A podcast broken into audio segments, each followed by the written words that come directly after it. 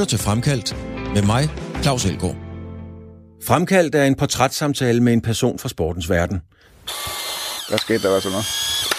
Fremkaldt går helt tæt på, faktisk helt derind, hvor det kan gøre ondt at tale om et emne. Det viser også, hvordan man kan være se ud, når man ikke har det godt, ikke? Har man først sagt ja til at være med i Fremkaldt, så har man også sagt ja til at give mere af sig selv og dele det med Radio 4's lyttere, end man ellers kender personen for. Det ender altid med den ene sove på sofaen. Okay. Altså, vi, vi, er, vi, er, altså, vi kan ikke være på modsat hold. Når du har hørt Fremkaldt, så er du blevet klogere på et menneske, som du enten holder med, eller måske slet ikke bryder dig om. I 2004 var Rikke Nielsen med til at vinde sølvmedalje ved Europamesterskabet med det danske håndboldlandshold for kvinder.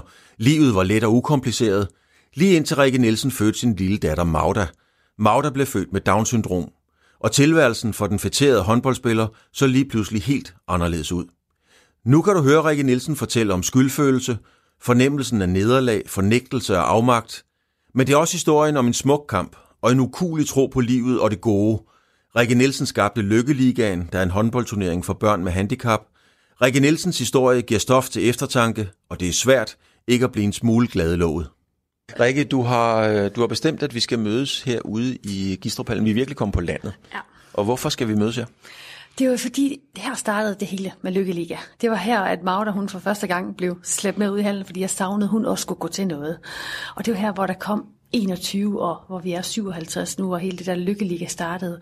Og så har jeg spillet utrolig mange kampe herude selv også. Øh, og så den her, øh, den her duft, lidt blanding af tis og sved, mm, den er bare dejlig at komme ind i. Altså man kan jo sige det, hvis man siger det på... Vi to har været i mange sportshaller rundt omkring i verden. Det er jo noget gammelt lort. Altså, det er så gammelt, at det fatter man ikke. Altså, og, øh, og bare det der, at der kommer en halvinspektør med noget kaffe, så ved man bare, så, så bringer man lidt kærlighed ind i sådan noget forfald noget her. Men det skal jo være grimt. Det skal det. Og vi har fået kaffe i, øh, i nogle helt klassiske røde. Vi kender dem fra konferencer, fra lærerværelser, hvor vi ellers har været klassiske røde plastik termokanner. En med et brunt låg, og det andet med et rødt låg. Og de ser sådan lidt aparte ud, som de står der. Rikke, du skal lige holde øh, mikrofonen. Yes, det kan tro. Fordi vi starter den her gang med at tage et, øh, et billede. af. Ja, så vi. smiler man. Ja. Ej, det blev bare godt. Ej, det er lang tid siden, jeg har set sådan en gammel kamera der. Men jeg tror heller ikke rigtigt, de, øh, de fungerer som og sådan der. Nu får det, øh, nu får det lov til at, og, øh, hvad hedder det, tø op, havde jeg sagt, at blive fremkaldt. Ja, ja. Vis mig lige en lille smule rundt i, øh, i Gistruphallen. Kom med op ad trappen her, skal du se. Skal jeg holde den her? Jamen ved du hvad, her, der- det er jo allerede her, det er jo elgammelt, ikke? Der er røde, røde trædøre, det er noget materiale med nogle blå øh, træstolper ind i midten. Det ligner boldklubben frem fra i gamle dage. Øh, det ser du altså ikke mange steder der. Det her, det kan man jo se, at det også er en skolehal indover, ikke? Der kan man jo se, at øh, den gode lærer har jo A-nøglen, ikke? Mm. Øh, og så er der vi andre, der kun har B-nøglen. Øh, det her, det, det her skab, man ikke rører ved. Så ved man jo så godt selv, hvad det handler om, ikke? Men lad os bare holde fast i det, fordi det kommer vi tilbage til. Du har jo langt hen ad vejen haft A-nøglen til livet. Ja, jamen jeg har været lidt heldig, at jeg har fået lov til, at øh, min drøm er gået i opfyldelse med, og forhold til at spille på landsholdet, og kan sådan øh, kigge på mine børn i dag og tænke, og min mand, det går sgu da meget godt, ikke? Så jo, jeg har lidt af nøglen, der er faktisk. Så er vi oppe i, øh, op ad trappen, vi sad nede i kælderen, og der står et, øh, sådan et bordtennis, eller bordtennis i fodboldbord med, med de her, vi kender, hvor man spiller bordfodbold. Øh, en, øh, en sofa, som jeg er ikke sikker på, at de havde taget den nede i Ulands, folk, Ulandshjælpen. Det tror jeg heller ikke. Jeg tror simpelthen, man har valgt øh, ledermodellen, fordi den måske holder lidt længere. Men, øh, men der mangler jo nogle puder og lidt, og ja, og så er der sat en fladskærm op over, for ligesom at sige, at vi er med på noderne her i, øh, i Gistrup. Øh, der er en grund til, at det skal bygges om lige om lidt, tror jeg, halvinspektøren vil sige. Og hvis vi kigger på, på væggene, så skaller det også lidt af. Og når vi siger alt det, Rikke, så er det jo tværtimod. Det er jo ikke for at, at tale det ned. Det er jo fordi, at du elsker det. Men hvorfor gør du det? Jamen, jeg elsker bare, og altså, det her med, at jeg også øh, var heldig at komme på landsholdet og spille professionel håndbold og komme til udlandet. Og det, det, det sluttede med et brag på grund af en skade, og jeg kan bare huske, at jeg sad og tænkte på, at det var ikke sjovt håndbold længere. Det er overhovedet ikke sjovt at handle om at præstere, og hvis man ikke er god nok, så røg man helt ned i kulkælderen. Og så det her med, at jeg startede det her håndboldhold op for mig, der, der kom jeg ligesom tilbage i den der foreningslivet, hvor jeg selv er blevet opdraget. Og så fandt jeg bare ud af, ah, det er jo det her, det handler om. handler faktisk om, at man gider komme i hallen, være sammen med nogle andre, og, øh, og lære dem noget. Nu kommer der lige nogle skolebørn. Nu kommer der nogle skolebørn her. Det er jo også en skolehal, ikke?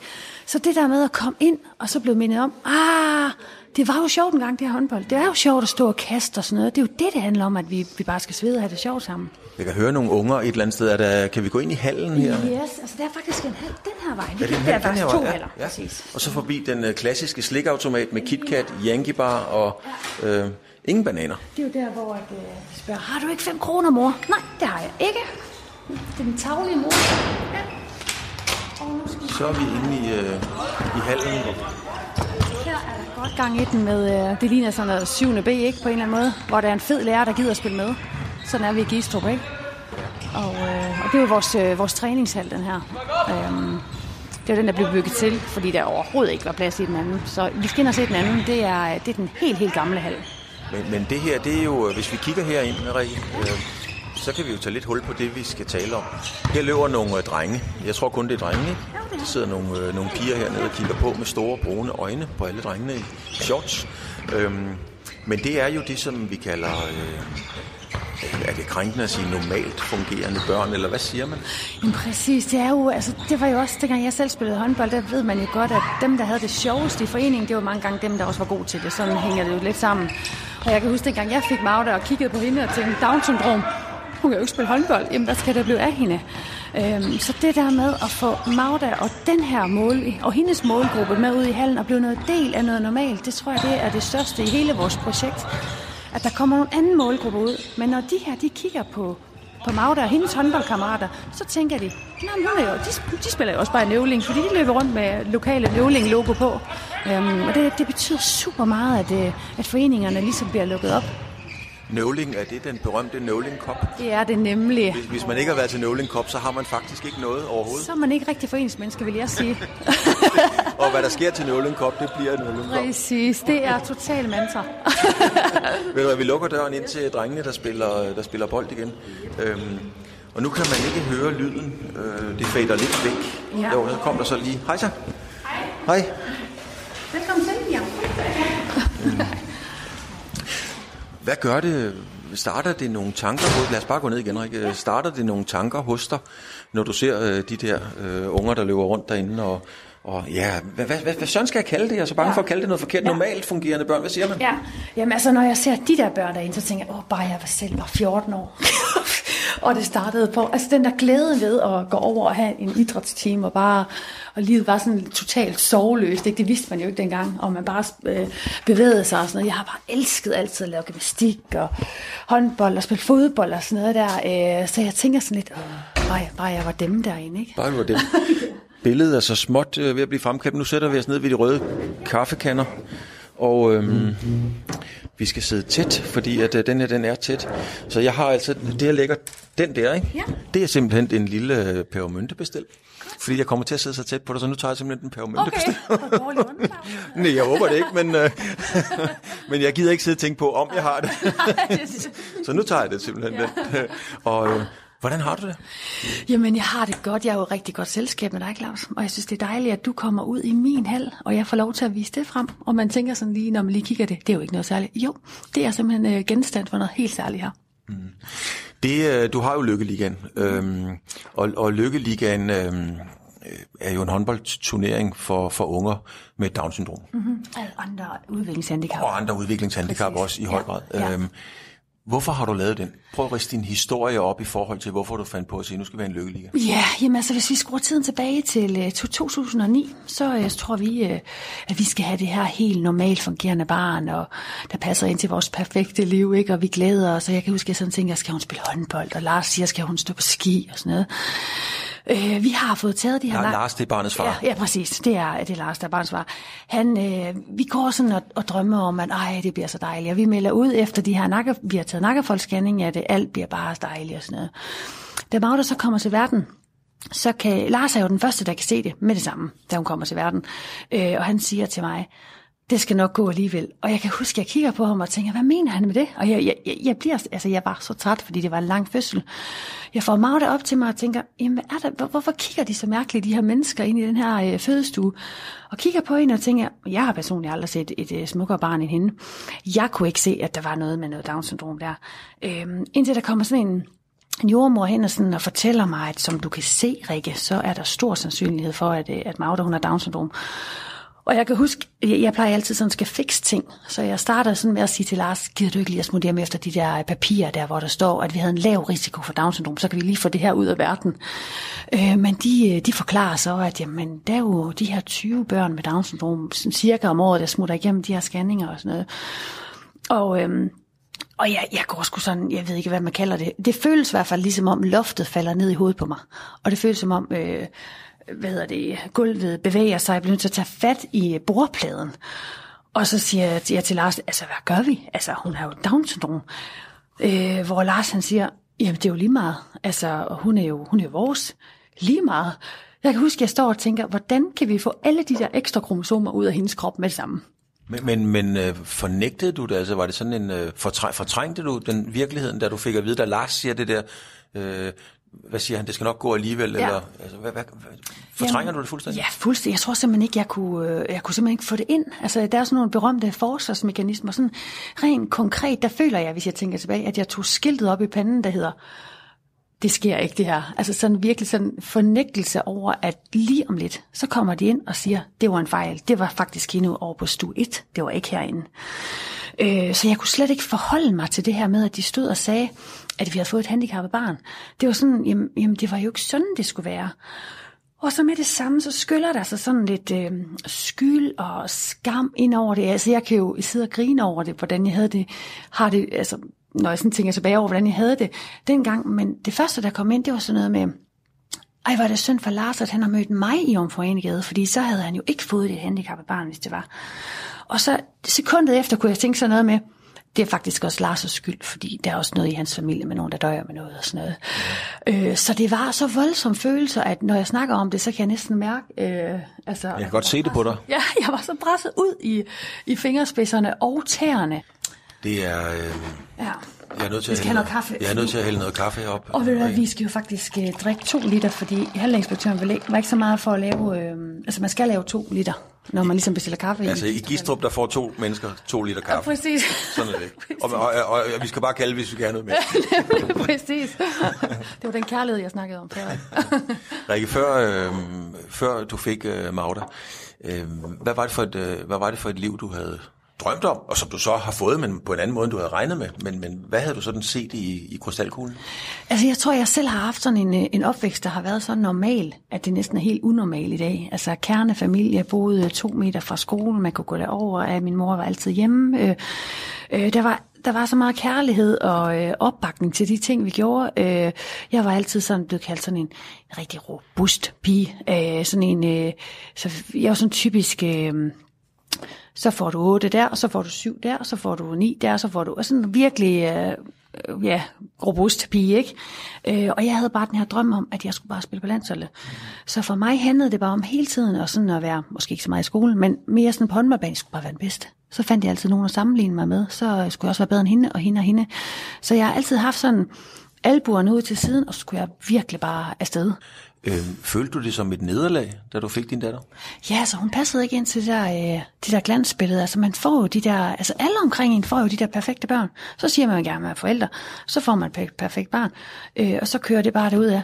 Og så står man her med noget, som et eller andet sted langt de fleste vælger fra, hvis de får muligheden for det øh, til de her nakkefoldskændinger. Øh, og nogle gange i starten, hvor jeg var så sårbar og kom gående med Magda i barnevognen, så kan jeg huske, at der var nogen, der sagde, Nå, for søren da, jamen er du ikke blevet scannet? Og det der, øh, altså det var så svært at være i, altså fordi man kigger på Magda, som man bare totalt, totalt elsker, ikke? Øh, og så er det sådan, ligesom man kigger på hende, som om, nå, der er lige en fejl i den der barnevogn der, ikke? Eller hvis man hører øh, ja, dig og din kollega dengang sidde øh, på TV2 og sige, så er vi kommet ned på 19 eller 20 eller 21, der blev født med Down-syndrom. Altså den der måde sådan, i hvert fald for 10 år siden, man snakkede meget om det her med, nu kan man, øh, nu kan man få udryddet i situationstegn de her slags børn, så sidder man selv med en. Plus de her spørgsmål, som folk siger, hvad havde du selv gjort? Ja, fordi, altså, jeg kan jo ikke svare på det spørgsmål, når man sidder med et enestående øh, lækkert barn her, ikke? Men, Jeg, men jeg, tror, jeg tror lige at rise den op, Rikke, fordi jeg tror godt, jeg kan huske situationen rent faktisk. Jeg, jeg tror, det er Jes Dorf, der i nyhederne har et, øh, et, en, en nyhedsindslag om, at, øh, at antallet af børn med Down-syndrom er faldet. Mm-hmm. Og, og, og, og det hører du ligesom, at, ja. at dit barn er egentlig en byrde ja, for samfundet. Præcis. Er det sådan, du oplever det? Fuldstændig. Altså, man sidder her og tænker, ej, hvor jeg elsker Magda, ej, hvor jeg er glad for hende. Og så tænker man, øh, og så kom der sådan en eller anden på bagefter, som sagde, hvor, hvor mange børn de har, altså hvor mange penge de har børn faktisk koster samfundet. Undskyld, samfundet, ikke? Plus det her med, at man sådan tænker, hvordan kan stadigvæk, jeg tror faktisk først, jeg bliver mig selv, altså 6-7 måneder efter jeg har fået Magda, så føler jeg faktisk, at jeg sådan, eller så havde jeg bildt mig meget i, selv ind, at jeg havde jo ikke brug for, jeg havde ikke brug for mødergrupper, jeg havde ikke brug for babysvømning, jeg havde ikke brug for, jeg, jeg havde bildt mig selv ind, jeg er meget sådan introvert menneske, som ikke har brug for at snakke med nogen.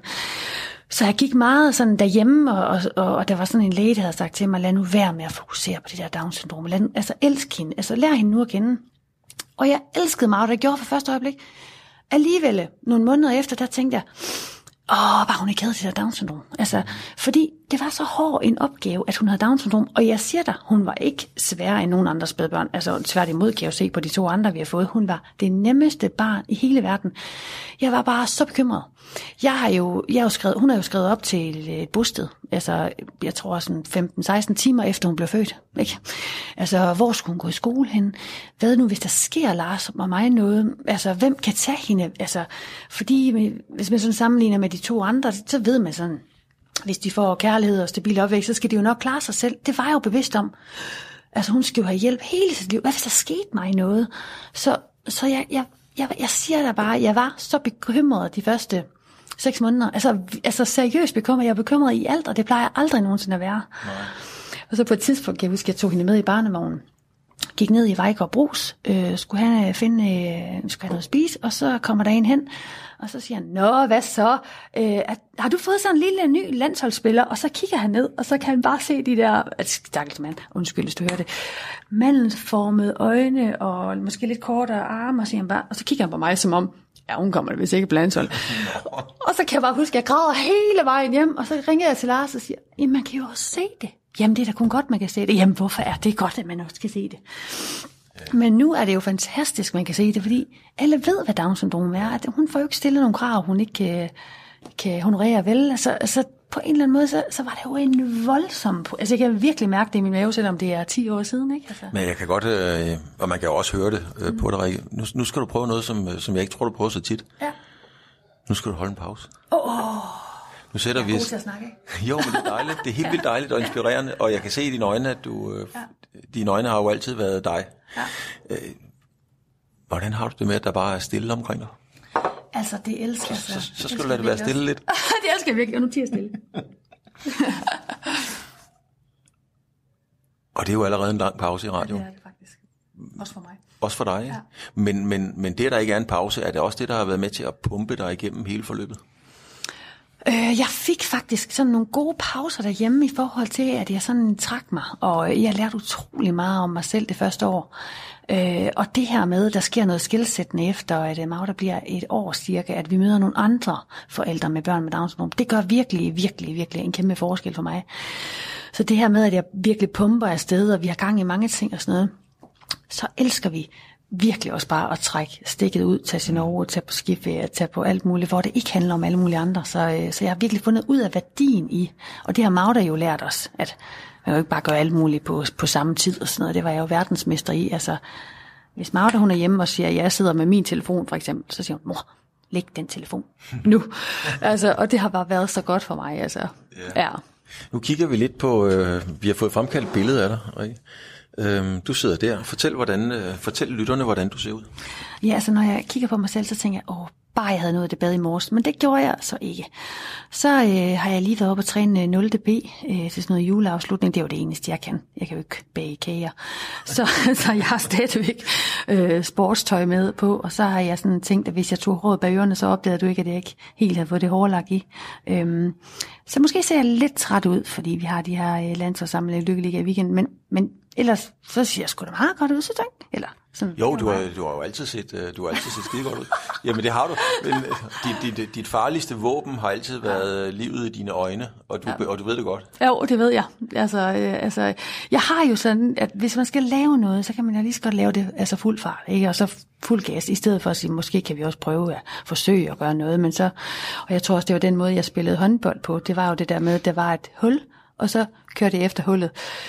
Altså nu, når jeg spiller håndbold nu her, så er de der huller lukket, men det er jo en anden sag. Øhm, men jeg har altid været fuld skrue og hovedet forrest, ikke? Og pyt med, om man slår sig, ikke? Er det en, øh, øh, hvad, hvad er det for en pige, at du ser glad ud, og du virker glad, og jeg ved jo også godt, du er glad. ja, Jamen, altså, hvis jeg kigger på det her billede, så tror jeg, skulle jeg er sådan øh, ved at være, finde ud af, måske også på tide i en alder af 42, øh, hvem man er, og hvad man står for, og hvad ens værdier er, og sådan noget. Og man er der, hvor man gerne vil være. Altså, hvis vi snakker sådan 20 år tilbage, så handlede det jo bare om, at jeg skulle jagte den der sidste plads på det der. Jeg ved jo, altså på, på, på landsholdet, der var jeg total hierarki. Jeg var altid den der 14. 15. mand, der altid lige øh, fik øh, numsen med. Øhm, øh, og så det, var, det har altid for mig, har livet altid været sådan en eller anden jagt på noget og et mål, og jeg skal score nogle mål, og jeg skal, vi skal gøre det godt i, til VM, og vi skal gøre det godt i Champions League. Øhm, så nu, når jeg ser det her billede, så elsker jeg det her med, at jeg øh, laver noget, jeg elsker, men også, at jeg ikke bliver bedømt på de præstationer, jeg laver. Mm. Altså, hvor det ikke handler om, altså, det her med, man kommer gående ned i Salling, og så er der en, der tager fat i en og siger, hold kæft, du var bare ringe onsdags. Men det ved jeg sgu da godt, jeg var. Altså, hvor man sådan lidt har lyst til at sige, du er også mega dårlig til dit debit kredit, eller hvad du laver. Øh, men det her med, at nu har man gang i et projekt, der skaber noget glæde, og hvor jeg virkelig prøver sådan at få de der børn i fokus, hvor det ikke handler om mig. Jeg ved godt, jeg er indsigtet på det, men Men, men hvorfor er det, at... Øh, lad os bare så hul på, mm. på, på Lykkeligaen, fordi mm. det er jo i høj grad også det, det handler om. Jeg sad og tænkte på, da jeg kørte herop, øh, hmm, startede du den op for din egen skyld i virkeligheden? Ja, det gør jeg faktisk. altså, det, altså, vi har jo Tilde og, og Nynne på, på 8 og 6, og, øh, og se de der øh, børn på vejen, der kommer og banker på hele tiden og siger, vil du lege med mig? Se, at de sidder med det lokale LKB-blad og siger, skal vi gå til svømning? Skal vi gå til håndbold? Skal vi gå til fodbold? Skal vi, hvad skal vi gå til, mor? Må- Hvorfor må vi kun gå til tre ting? Fordi sådan er det. Og så kigger Magda på mig og siger, jeg vil også gerne gå til noget. Og så får jeg samme stik i hjertet, som jeg faktisk fik der på, på Aalborg Sygehus Nord, hvor jeg sådan siger, jamen, øh, du kan ikke gå til eller, eller jeg kigger på Lars og tænker, hun kan ikke gå til noget. Vi må håbe, at kommunen gør et eller andet, eller at der er et eller andet tilbud med nogle specialpædagoger, og ergo og fys, og vores barn også kan rummes, ikke? Mm. Øh, så jeg får det der stik i hjertet, hvor, hvor Larsen så siger, hvorfor starter du ikke bare et håndboldhold op for Magda, når du også træner de to andre? Og så må jeg indrømme, at jeg først blev sådan lidt, "Men hvorfor, hvorfor gør jeg egentlig ikke det? Altså, det er da ondt, ikke at gøre det. Og, øh, og snakker med Nøvling her, og, og så en idrætsklubben for handicappede i Aalborg også indover og spørger dem, jamen Rikke, altså vi har ikke rigtig prøvet sådan noget holdsport før, og vi har ikke rigtig sådan prøvet... Øh, Altså, øh, men vi, vi har jo aldrig mødt en håndboldtræner før. Nå, jamen, jeg lader os da prøve. Og så starter vi det op, øh, og der kommer jo rigtig mange. Men i starten var det totalt benhård, øh, fuldstændig for Magders skyld, og min egen skyld på en eller anden måde også, ikke? Mm. Ja, så, øh, så det der med, at, øh, at jeg sådan tænkte, hvorfor har jeg altid kun tænkt, at foreningen er for dem, der kan finde ud af det, eller for dem, der, der har de bedste vilkår? Hvorfor kan jeg ikke, øh, ja, hvorfor kan man ikke gøre noget for den her målgruppe, der ikke lige passer ind i en forening? Men hvordan, hvordan har du det med at, at tænke, fordi hvis ikke det var dig, der startede den op, så er det jo ikke sikkert, at Lykkeligaen havde fået helt den samme opmærksomhed. Det er jo, jeg ved godt, at du gerne vil, og det vil du virkelig, mm. gøre, gøre ungerne til stjernerne. Ja. Men det er stadigvæk dig, der er stjernen. Ja, ja jeg ved det. Jamen, jeg ved det.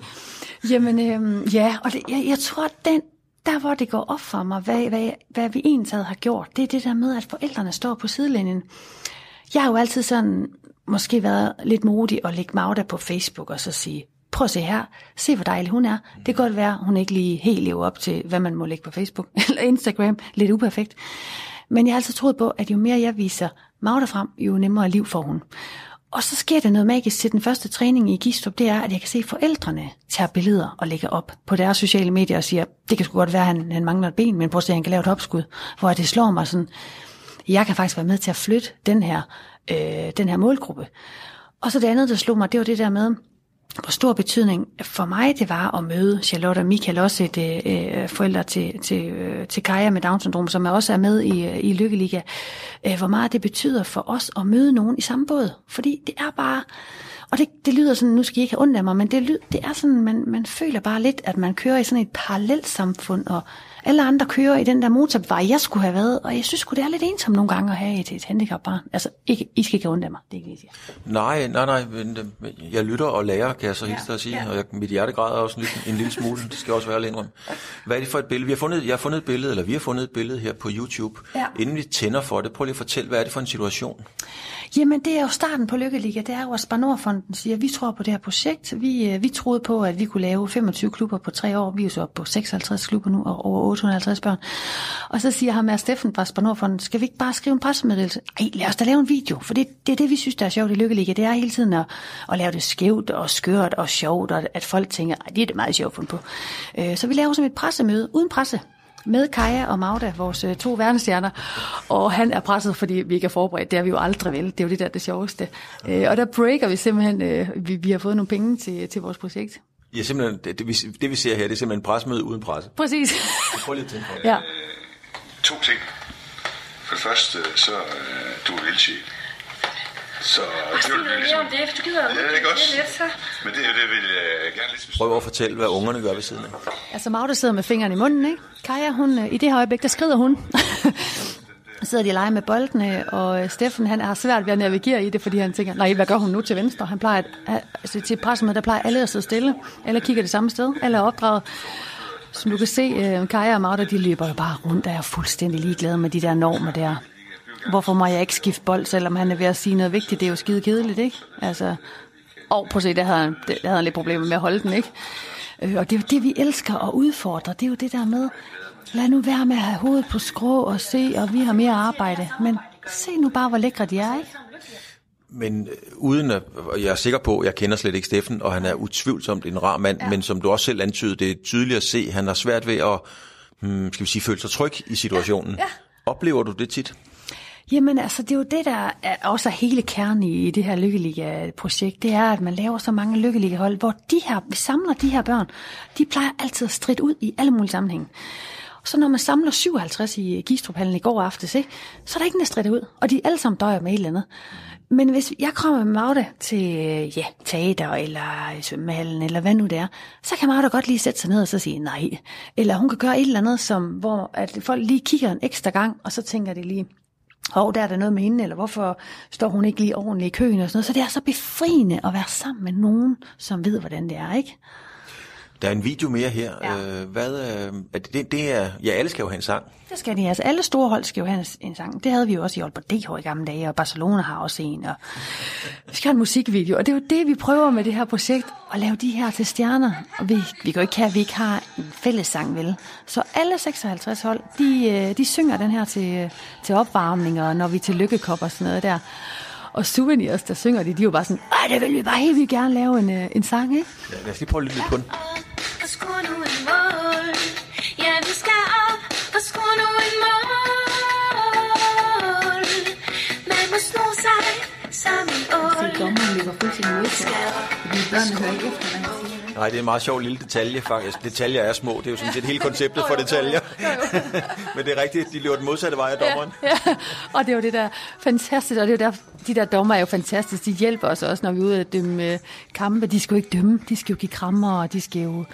Oh, det er jo vores internationale tomdommer. Jamen altså, vi, vi går jo ikke ned på dommer, vi, vi er jo kun ligadommer. Altså, ej, vi tager også imod andre, men altså, det har været fantastisk med hele den der opbakning fra hele Danmark. Altså, mm vores ambassadører, og jamen, når vi laver et eller andet sjovt, og jeg spørger i mit netværk, gider ikke hjælp? Jo, jo, jo, jo, selvfølgelig, ikke? Så vi går altid efter det bedste. Altså, vi sætter bare lige lidt højere, ikke? Ja. Hvor lang tid kan det øh, blive ved med at give dig noget? Fordi det bliver jo også dagligdag på en eller anden måde, eller er det ja. bare noget, jeg går tror?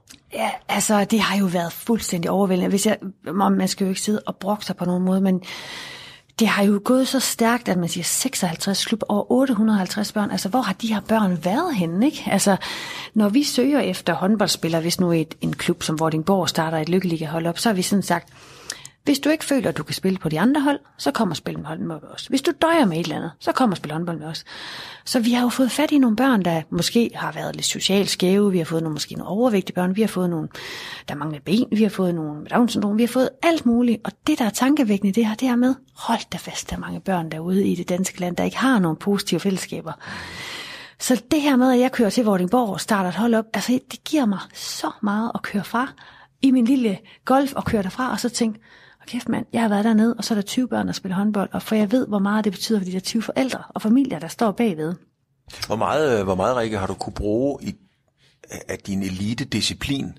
Hvor meget har du kunne bruge fra, fra, fra håndbolden til at selv komme videre med dig som kvinde, mor, kone ja. og så videre? Jamen, altså, jeg, jeg tror, jeg har, jeg har den der disciplin der, vil jeg sådan sige, altså, hvis vi skal det her, så er det 100 procent, og når der er en klub, der ringer hjem, så går det ikke, at jeg ringer om tre måneder, fordi så ved jeg godt, at skuldrene er faldet ned, og hvor vigtigt er det der lykkeliga, at det er lige nu, at man så skal gøre det. Øhm, så spiller jeg utrolig meget på det, når jeg så er ude og snakke med de her ildsæle, hvor, hvor vigtige de er, hvor altså virkelig anerkendt. Det er jo dem, der ligesom har de lokale børn, det er dem, der er de lokale træner, det er dem, der er de lokale øh, hvad hedder det, øh, bosser derude, kan man sige. Øh, og simpelthen gør alt, vi, vi laver sådan noget trænerseminar for at hylde dem og fortælle dem, hvad lykkeliga er og sådan noget. Så jeg, er, jeg bruger totalt alle de der holdmekanismer og ting, jeg har lært fra min, øh, fra min tid som håndboldspiller, at Øhm, hvis du går forrest, så skal der ikke ret meget til, for at, øh, at der er nogen, der kommer efter mig. Så, øhm, så vi pakker det ind i noget, i noget lækkert og giver dem noget fællesskab på tværs af, af Danmark. Altså jeg kan huske selv det der med, at man, så har man Josefine Thuré i København, som er ens gode veninde, så har man Karen Brødsgaard i Horsens. Altså hele det der, det der netværk, jeg selv har haft, hvor man kan besøge hinanden, holde, holde, holde fester sammen, altså få familien med og sådan noget. Altså det betyder alverden, og det er jo også nogle ildsjæle rundt omkring Danmark, der bare sidder og siger, det fællesskab vil vi også bare være en del af. Så det udnytter jeg benhårdt, altså. Nu ved jeg ikke, hvad Brøsse laver, men jeg ved tilfældigvis, at Touré, hun arbejder med udsatte børn i Sierra Leone. Præcis, og hende bruger jeg nemlig rigtig meget til, hvad laver I jeres projekt, hvad laver vi vores projekt, hvordan kan vi, hvad er det for nogle fonde, vi kan søge og sådan noget. Vi bruger jo hinanden hele tiden, og, og det er jo der, hvor at, øh, da Jus og jeg sad og drak vin her for et par uger siden i København, øhm, det var så sjovt, ved du hvad, så, så, så kommer hun for sent, hvor jeg sådan siger, prøv at du kommer for sent. Åh ja, undskyld, jeg har lige glemt, jeg skulle mødes med en jyde, de kommer altid til tiden. Helt ærligt. Nå, det var en anden en. Men så sidder vi der og snakker om, øh, altså hvordan kan vi hjælpe hinanden, men vi behøver bare ikke at starte fra nul, fordi man kender hinanden så godt, fordi man har været så presset sammen, ikke? Altså, Du skal fortælle noget mere, fordi mens du fortæller, skal jeg finde et billede til dig. ja, ej, Og det handler om Josefine Touré. Ej, det nu, nu anede jeg overhovedet ikke, at uh, du var veninde Ej, med hende, men, men, uh, men uh, hende har du kendt i mange år. det Der, har jeg kendt i mange år. det her nede, uh, Josefine arbejder. Ej, ej, var du med dernede? Ja, jeg har været i Sierra Leone og arbejdet med de samme børn. Ej, hvor er det sjovt. Det prøv, er så er vi jo også rigtig gode venner, Claus, nu, ikke? Ej, men det er jo fantastisk Er det ikke lille projekt. Jo, jo. Nå, det er jo ikke fordi, det skulle handle om mig. Nu er det bare meget, ja, det var ja. bare meget pudsigt. Ja, men, men det er jo nok slet ikke tilfældigt, at, at øh, præcis Touré så er blevet din veninde, kunne jeg forestille mig. Nej, altså det der med, at, øh, at man, er, man ved, at man har en eller anden position til at flytte noget. Hvorfor skulle man ikke gøre det? Og så tror jeg også, hun er ramt af, eller der er også mange andre håndboldspillere, eller afdankede håndboldspillere, der er ramt af det der med, hvordan får jeg samme kick, som jeg fik, da jeg spillede håndbold. Og jeg, jeg arbejdede som sygeplejerske i en, en overrække, hvor jeg kan huske, at jeg siger til en kollega ude i medicinrummet, jeg siger, hvornår skal vi så være på? Altså sådan rigtig på, hvor hun så sagde, det skal det være i alle syv timer. Oh my god, det kan man da ikke. Øh, og det snakkede jeg også meget med Just om, det her med, at man, hvordan finder man noget, der giver så meget mening, at man vil gå hele de der 100 procent, ikke? Fordi man, hun kan jo heller ikke lave det her, hvis hun synes, det er meget sjovt. 30 procent af tiden. Altså, man, skal jo, man kan jo ikke flytte noget, hvis man bare, hvis man ikke gør det 100 procent, vel? Men hele det drive, du har nu og altid har haft, det har du allerede fortalt i interviewet her, at det var væk i en periode. Ja. Du var til rotterne. Ja, ja, vi var helt nede i... Hvornår begynder du ligesom, at, fordi der har sikkert været mødergrupper. Ja. Øh, jeg ved ikke, om du gik med til mødergrupperne. Gjorde du det? Altså, jeg, øh, nej, det gjorde jeg faktisk ikke. Jeg Hvornår bare, begyndte du at gøre det? Øh, jeg tror, altså mine veninder fik jo også de der irriterende, normalt fungerende børn øh, på samme tid, øh, og jeg kan huske, vi sidder til en, øh, vi sidder for noget kaffe, og de er omkring de her 3-4 måneder, og i den her, i hvert fald ved det første barn, har man altid en tendens til virkelig at sammenligne med hinandens børn, ikke? og de kunne jo sidde, de der andre børn, og Martin går overhovedet ikke sidde, hun var sådan totalt splattet, ikke også? Så for at ligesom være en af de andre, så tog jeg mig selv i at, at sætte mig der foran mig, så satte jeg bare mit knæ i ryggen på hende, så kunne hun også sidde. Så føler jeg sådan lidt, åh, nu er jeg ligesom de andre, nu kan jeg også bare sidde og snakke om flyverdragter. Fordi jeg synes, det var så åndssvagt at sidde og snakke om flyverdragtstørrelser, når jeg ligesom skulle finde ud af, hvor fanden skulle hun bo hen om 20 år? Altså, det var så svært at snakke med om det der sådan normale, åndssvage problemer, ikke? Altså, øhm, og der sker der jo noget magisk. Der, der er en opringning fra en mor, øh, der hedder Charlotte, og hendes mand Mika, som siger, ej, vi har hørt, du også har fået et barn med Down syndrom, skal vi ikke mødes? Og vi mødes nogle, nogle dage efter, jeg kan bare huske, at jeg kigger ud af vinduet, da, da Charlotte så kommer med Kaja, og jeg tænker, hun ser sgu da lykkelig ud. Hvad fanden er sket der? Altså, kan man være lykkelig også? og vi kommer ind, og hun sidder faktisk og sætter ord på, at det var en sorg, som jeg et eller andet sted var øh, i. Øh, og sidder og siger, men Rikke, du skal bare vide, at det her barn, det er den største uventede gave, du nogensinde får. Og jeg sådan tænkte, det giver bare en meget god mening. Fordi man elsker jo virkelig det her barn, men også at erkende, at det var en sorg, fordi det var det andet barn, man troede, man skulle have. Man troede, man skulle have det der normalt fungerende øh, barn der. Så sidder hun og fortæller om alle de oplevelser, de har haft med Kaja, og de sammenhænge, de har været ude i, hvor jeg sådan, der, får jeg, der bliver virkelig fyldt op med håb, hvor jeg sådan tænker, der får jeg så sådan en lille smule nedtur igen, fordi så finder jeg ud af, det handler jo ikke om Magda, det handler jo totalt om mig selv. Altså det hader, når ting handler om mig selv, fordi så er det kun en, der kan gøre noget ved det. Ja. Men det der med at sidde og kigge på Magda, og så tænke, var det simpelthen fordi, hun ikke lige øh, passede ind i det der glansbillede med det der store hus og de der to biler, eller hvad? Øh, var det, øh, altså det der med, at, at det handler faktisk mere om dig selv, og Altså jeg har da også altid, når vi har spillet håndbold, så er der også altid hils på de der, på de der, bare hør mig sige, sige det, på de der handicappede, der stod derovre. Det var jo ikke del af, det var jo nogle andre, det var ikke noget med mig at gøre. Øh, hvor jeg nu sådan tænker, ej, jeg havde da bare gået over og givet dem nogle øh, flere krammer og sådan noget dengang, fordi man har vi, fået virkelig en anden forståelse af det her med, hvis man bare giver lidt. Prøv at forestille dig, øh, det, er en, det er en frygtelig tanke, men, men nogle gange har du sgu nok tænkt den. Og ikke? Ja. Lad os nu sige, at øh, du havde fået valget. Ja. Øh, nakkefoldscanning. Du kunne have været et sted, hvor Magda ikke var der i dag. Ja. Skammer du dig over dig selv, hvis du tænker, at, at du måske havde taget, den, øh, taget valget så? Jeg tror, jeg tror, jeg har tænkt over den rigtig mange gange. Jeg, har, jeg, jeg tror, jeg vil sige til mig selv, ej, hvor jeg elsker hende der scanningsdamen, at hun ikke opdagede det. Tusind tak, fordi jeg ikke har fået valget. Det tror jeg, jeg vil sige først. Fordi så føler jeg, at jeg vælger Magda fra, hvis jeg siger det. Vi, øh, vi snakkede faktisk om det sådan for et års tid siden, Lars og jeg, hvor jeg sådan sagde, hvad havde vi egentlig valgt? Mm. Jeg tror, jeg havde tænkt, ja, så prøver vi det bare igen. Det, så kan vi da bare bestille nyt barn. Agtigt, tror jeg havde det. Der tænkte jeg det dengang, hvor jeg tror, Lars har ville tænke, hvorfor skal vi det? Hvorfor skal vi have en? Men det, det, jeg ved det ikke, jeg tror, vi er bange. Vi, vi får aldrig helt snakket om dem, fordi vi føler, at vi vælger Magda fra ved at sige det. Mm. Fordi hvis jeg skal være helt ærlig derhjemme, hvem er mest lykkelig hjemme omkring spisebordet hos os? Det tror jeg sgu, det er Magda. Jeg skulle lige sige, det er nok ja. Magda. ja, præcis. altså, hun sidder jo der og lykkelig. Hun er totalt i stedet nu. Hun tænker ikke over, at øh, vi skal have gjort de der badeværelser rene, eller vi skal fælde det træ der, eller vi skal købe gaver. Altså, hun er totalt Altså, for eksempel, hvis nu vi er på skiferie, hun elsker at stå på ski, det er jo helt fantastisk, så hvad så, Martha? Hvor er det bare dejligt. Hvorfor er det dejligt? Fordi vi er sammen. Mm. Altså, det, så hun siger sådan nogle ting nogle gange, altså hun tager så meget afsked med os alle sammen, når hun går på toilettet. For jeg sådan siger, Martha, prøv at vi ses om fem minutter igen. Altså, jamen farvel, og vi ses om... Okay, syv, otte minutter, så ser vi hinanden igen, men hun har simpelthen brug for hele tiden at være henne ved sin søster og sige, jeg elsker dig. Og mor og far kysse hinanden, hvis der er et eller andet, jeg er sur over, at han ikke har købt mælk, så har hun virkelig brug for at kysse hinanden, så bliver alt godt. Altså, hun, er, hun har simpelthen så meget brug for, at alle har det godt hele tiden. Altså, du har jo haft, øh, eller jo, du har haft flere udfordringer i livet. Du, ja. det, det, man kan sige, hvis der er nogen deroppe, har ham eller hende i de her krænkelsestider, ja. ikke gjort det nemt for dig? Nej, det har han sgu ikke. Altså, man kan sige, da Magda hun var omkring de der et år, der opdager jeg jo, har den her knude på halsen, og jeg synes bare, altså, at jeg har nok at tænke på, ikke? Og så øh, får jeg taget sådan en biopsi af min hals, og, og jeg, jeg får svaret 14 dage efter, der er ikke er noget i den, og jeg tænker, det er også typisk mig, det er nok bare mig, sådan noget. Så begynder den at vokse, den der knude, og jeg tænker, hmm, jeg går derop igen. Og så siger han, jamen Rik, der er jo ikke noget i den. Nej, men jeg vil gerne have den væk. Jeg, jeg prøver mig ikke, om den er der. Og så bliver han, ham der lægen, jeg bare husker, han sådan siger, Nå, hvornår vil du så have den væk? Hvornår kan det passe dig? Og jeg selv er med til at udskyde det faktisk. Jeg tror faktisk, jeg udskyder det tre måneder, fordi nu er jeg lige startet på arbejde, så er det jo dumt, at jeg lige skulle have en sygemelding og sådan noget. Så jeg, jeg udskyder det faktisk øh, tre måneder selv. Øh, og da de så åbner min, øh, min hals, øh, fjerner halvdelen af skjoldbruskkirtlen, lukker mig sammen igen, og så da jeg så op, vågner op på, øhm, på opvågningen, så siger de, øh, alt det gik fint og sådan noget. Og da det, mens, mens de er i gang med at sige det, så kan jeg ikke få luft. Og jeg kan huske, jeg tænker, øh, det her det skulle være, at jeg ikke er kommet med til OL. så, og jeg bliver kørt ind igen. Vågner op med et kæmpe dræn, og jeg kan bare huske, at jeg tænker, hvad fanden er det der? Og der, der kan jeg huske, at jeg faktisk var vred, fordi jeg sådan tænkte, hvorfor har jeg et dræn?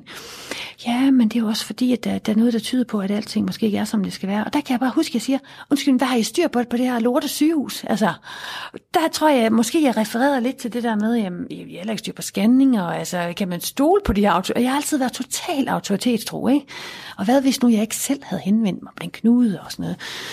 Øhm, og der får jeg så at vide, jeg så bliver så opereret igen, øh, og får at vide, at jeg har haft sådan en, en stor øh, tumor i den ene side af skjoldbruskkirtlen, der så har spredt sig øh, til blodbanen og vokset ud af sin kapsel og sådan noget. Og, men det havde heldigvis ikke spredt sig. Men jeg kan godt fortælle, at det år fra Magda er 1 til 2, vi var så presset. Altså, Først Down syndrom, og så sådan en øh, kraftdiagnose. Og jeg kan bare huske, at jeg sådan tænkte, altså en mor skrider sgu da ikke bare. Altså jeg kan sgu da ikke bare skride, vel? Altså, Så dø, mener du? Eller? Ja, præcis. Altså, jeg har aldrig forholdt mig til, at jeg skulle dø. Altså, det var jo sådan noget, ens øh, farmor gjorde, eller når man var 95. Man kan sgu da ikke dø, når man er 31, vel? Øh, så der fik jeg også den her ind over, hvad hvis nu der skete mig noget? Øh, men hele tiden sådan fik vi gode meldinger, det havde ikke spredt sig. Øh, jeg kom i sådan noget strålebehandling, og der var hele tiden gode svar. Så jeg, jeg tror først, jeg fik reaktionen, efter der var en læge, der ringede til mig efter nummer to behandling og sagde, altså Rikke, du er bare så rask, at det fatter man ikke. Det var ikke det, han sagde, men det var sådan det, jeg hørte ham sige. Ja, ja, ja. I det, øh, og du, ja, du rapporterer vel også i virkeligheden? Ja, ikke? det er rigtigt. Så er jeg jo også gravid, der hvor vi lige finder ud af, at jeg er, øh, gravid, øh, at jeg, jeg er syg. Der er jeg gravid. Der er jeg lige fundet ud af, at jeg er gravid. Og jeg kan huske, at jeg siger til ham alene, jamen altså, hvad gør vi, fordi jeg er jo gravid? Og så siger han bare, det kan du ikke være. Og vi sidder bare der med et kæmpe ønske om også at prøve det der øh, normalt fungerende barn, altså blive mor, øh, sådan, øh, også, som på den der, altså som, som alle andre gør, ikke? Øhm, og jeg kan huske, da jeg sidder sammen med ham og skal tage de der piller, det, det var så modstridende. Altså han sagde til mig, du kan sgu da ikke være i tvivl om, hvad du gør. Jamen, det var jeg faktisk lidt, fordi mit ønske var så stort og så prøve det andet. Øh, og så kan jeg huske, da jeg, jeg, jeg, jeg, jeg, det var nok den eneste gang, jeg måske har grædt en hel uge. Det var det der om farvel til det.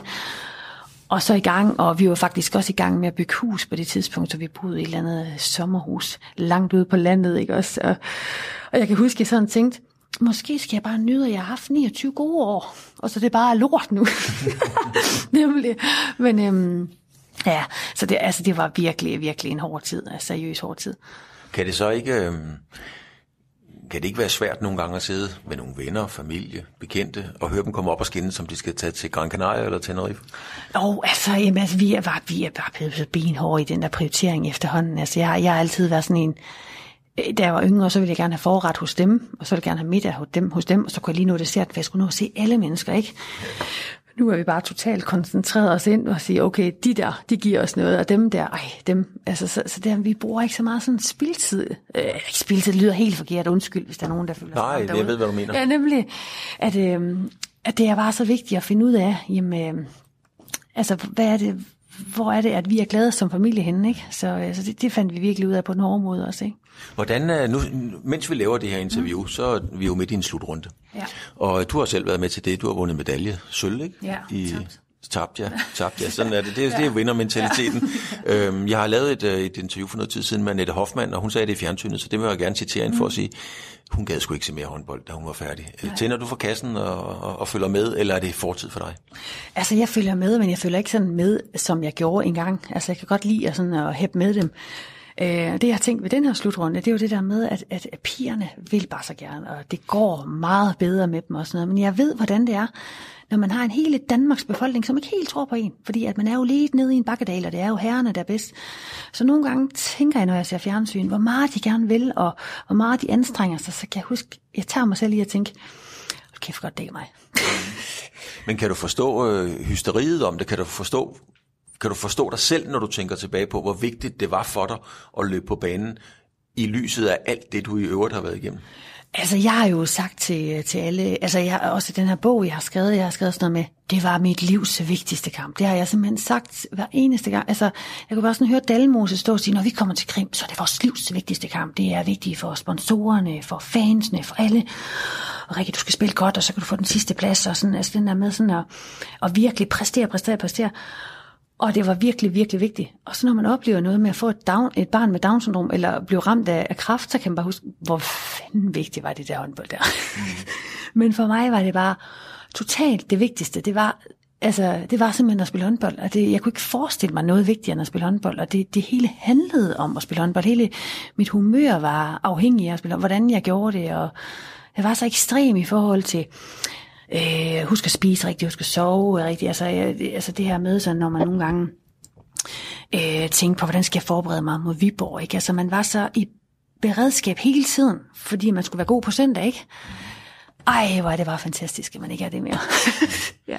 Nu skal vi, fordi vi sidder, det er blevet lidt mørkt. Det er jo mørkt her i Gistrup, så jeg skal lige... Vi sparer på lyset. Jeg skal lige se, hvor lang tid vi har brugt. Jamen, ved du hvad, vi har stadigvæk lidt tid tilbage.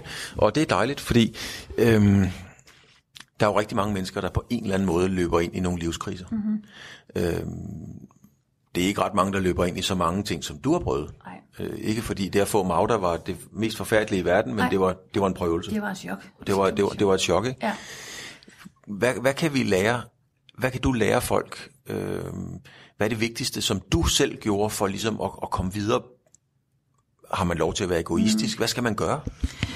Altså, jeg, jeg tror, øh, altså, man har jo altid et valg. Der var rigtig mange, der sagde til mig, Ej, hvordan har du kunne klare det? Altså, vi vil aldrig kunne klare det.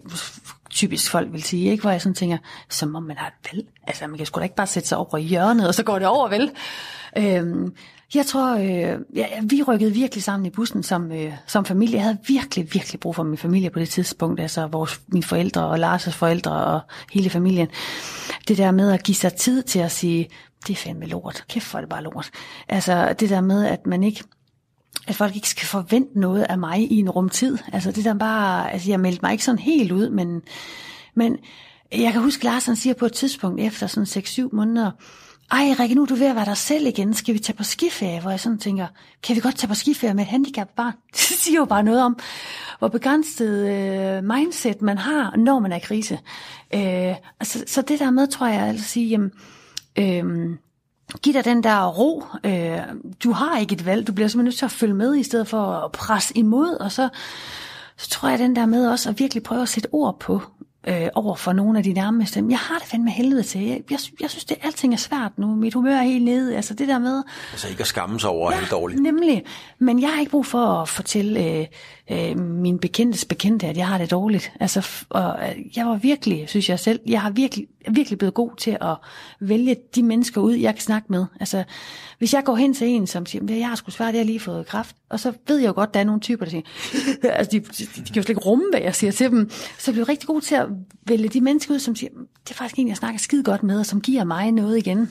Så det der med at vælge, altså sine fællesskaber, det har jeg virkelig lært med, meget med, med eller af hedder det. Ja. Altså det der med selv, tror jeg også, selv at tage ansvar, altså, det lyder også sådan lidt selv, tage ansvar for håndboldbanen, men der er jo kun en, der kan gøre noget ved det, og det er jo en selv. Hvad er fremtiden for Lykkeligaen? Ja, du har fortalt mig, at I har penge til et år, Ja. cirka. Men øh, herren forbyde, den bliver nedlagt. Ja. Hvad, hvad tror du fremtiden er? Altså lige nu, så prøver vi sådan virkelig, skal ud og fortælle, at vi mangler midler efter november, så hvis der er nogen derude der, så skal I bare ringe. Øhm, så, så det her med, at vi, vi har så mange sådan drømme inden for det her lykkeliga stadigvæk, at jamen nu har vi lavet verdens største landshold, jamen så skal de også have nogle modstandere, ikke? Og vi har jo henvendelser fra Norge og Sverige og Tyskland, og vi står bare sådan, hvornår fanden skal vi lige få tid til det? Øhm, så her efter de her tre år, der kunne jeg rigtig godt tænke mig at undersøge muligheden for at sige, jamen, hvorfor skulle det der lykkelige ikke kunne fungere i andre steder, hvor der også er, er foreninger, hvor der også er ildsjæle. De ringede faktisk fra Korea og sagde, øh, Rik, kunne du ikke, øh, skal vi ikke have det der lykkeliga til Korea? Det var en, der havde set det på Facebook, og så kan jeg huske, at jeg sagde til ham, har du hørt om frivillige? Ej, det var ikke noget, de havde. "Jamen, Så tror jeg ikke, det er noget for jer. Det bruger man ikke Korea. Nej, præcis, præcis. øh, så, så det kunne være super sjovt at møde nogle andre. Og, og man kan sige, hele det her lykkeliga, det er jo, selvfølgelig er håndbold jo motoren i det, men det er jo lige så meget leg og dans og fællesskab, og forældrene mødes og sådan noget. Så det er jo lige meget familieprojekt, som det er et håndboldprojekt. Og I har, lagt, øh, I har faktisk lagt nogle videoer op, øh, ja. eller, eller gør det. Øh, Ja. I, I mangler en øh, landstræner. Det gør vi nemlig. Altså, vi har lige søgt, og øh, vi har fået øh, Ulrik Vilbæk til at søge, vi har fået Pytlik til at søge, eller ikke vi har fået, de vil gerne søge, hedder det. Kevin Andersen vil også gerne søge, øh, jeg skal overtale dig til at søge her bagefter. Øh, vi har fået øh, Bent Nygaard til at søge og sådan noget. så, så vi elsker bare, og det er typisk lykkeliga, det er den her med, øh, gør fokus, altså gør, gør opmærksom på os selv, at vi er de der sjove nogen. Vi synes selv, vi er skide sjove, når vi søger en landstræner til 850 børn, for det er fandme mange på en gang, ikke? Og nu fisker jeg efter noget, og du lader bare, jeg, jeg, jeg, jeg kender svaret. Jeg lader være med at sige det selv, ja. hvis ikke du selv svarer. Ja. Du fik faktisk en check på et tidspunkt. Hvem fik du den af? Øh, en tjek, en tjek, en tjek. Øh, hjælp mig. Noget med en retssag. Øh, en retssag. Øh, en tjek. Ej, hvorfor? Meget noget, der er meget oppe i medierne i øjeblikket. Ja. Ej, men prøv at høre her. Jeg har faktisk fået en mail fra Britta Nielsen. Er det ikke det sjoveste i hele verden? Vi har faktisk printet den ud. Hun spurgte, Rikke, har du nogle spørgsmål, så skal du bare skrive til mig. Ja, det er det fandme god med dig, Britta. Hun har ikke fået nogen af vores penge. Nå. Ja, så det er sjovt. Det var Socialstyrelsen, de gav også nogle penge. Og jeg er simpelthen, øh, jeg er simpelthen så glad for, at Britta ikke får fat i vores penge. Prøv at se, hvor meget lykke de har givet, ikke også? Ja. Jeg glæder mig helt vildt meget til at søge, øh, til at søge stillingen, ja. og, og et internationalt lykkeliga. Øhm, du har aldrig været bange for at tænke stort. Er det realistisk? Altså, det synes jeg da. Altså, vi, øh, altså det, er jo, det er jo det, igen netværk, ikke? Vi har jo, har jo spillet med nordmænd, nogle svensker og nogle tyskere, og de siger sådan, Nå, hvornår er du så klar, Rikke, til at tage fat i os? Der står jo virkelig nogen, som virkelig vil hjælpe mig derude, så altså, hvorfor skulle det ikke kunne lade sig gøre? Jeg tænker, Glück Liga, eller Happy Liga, eller altså, der er jo mange, altså, mange ord, man kan putte ovenpå, ikke?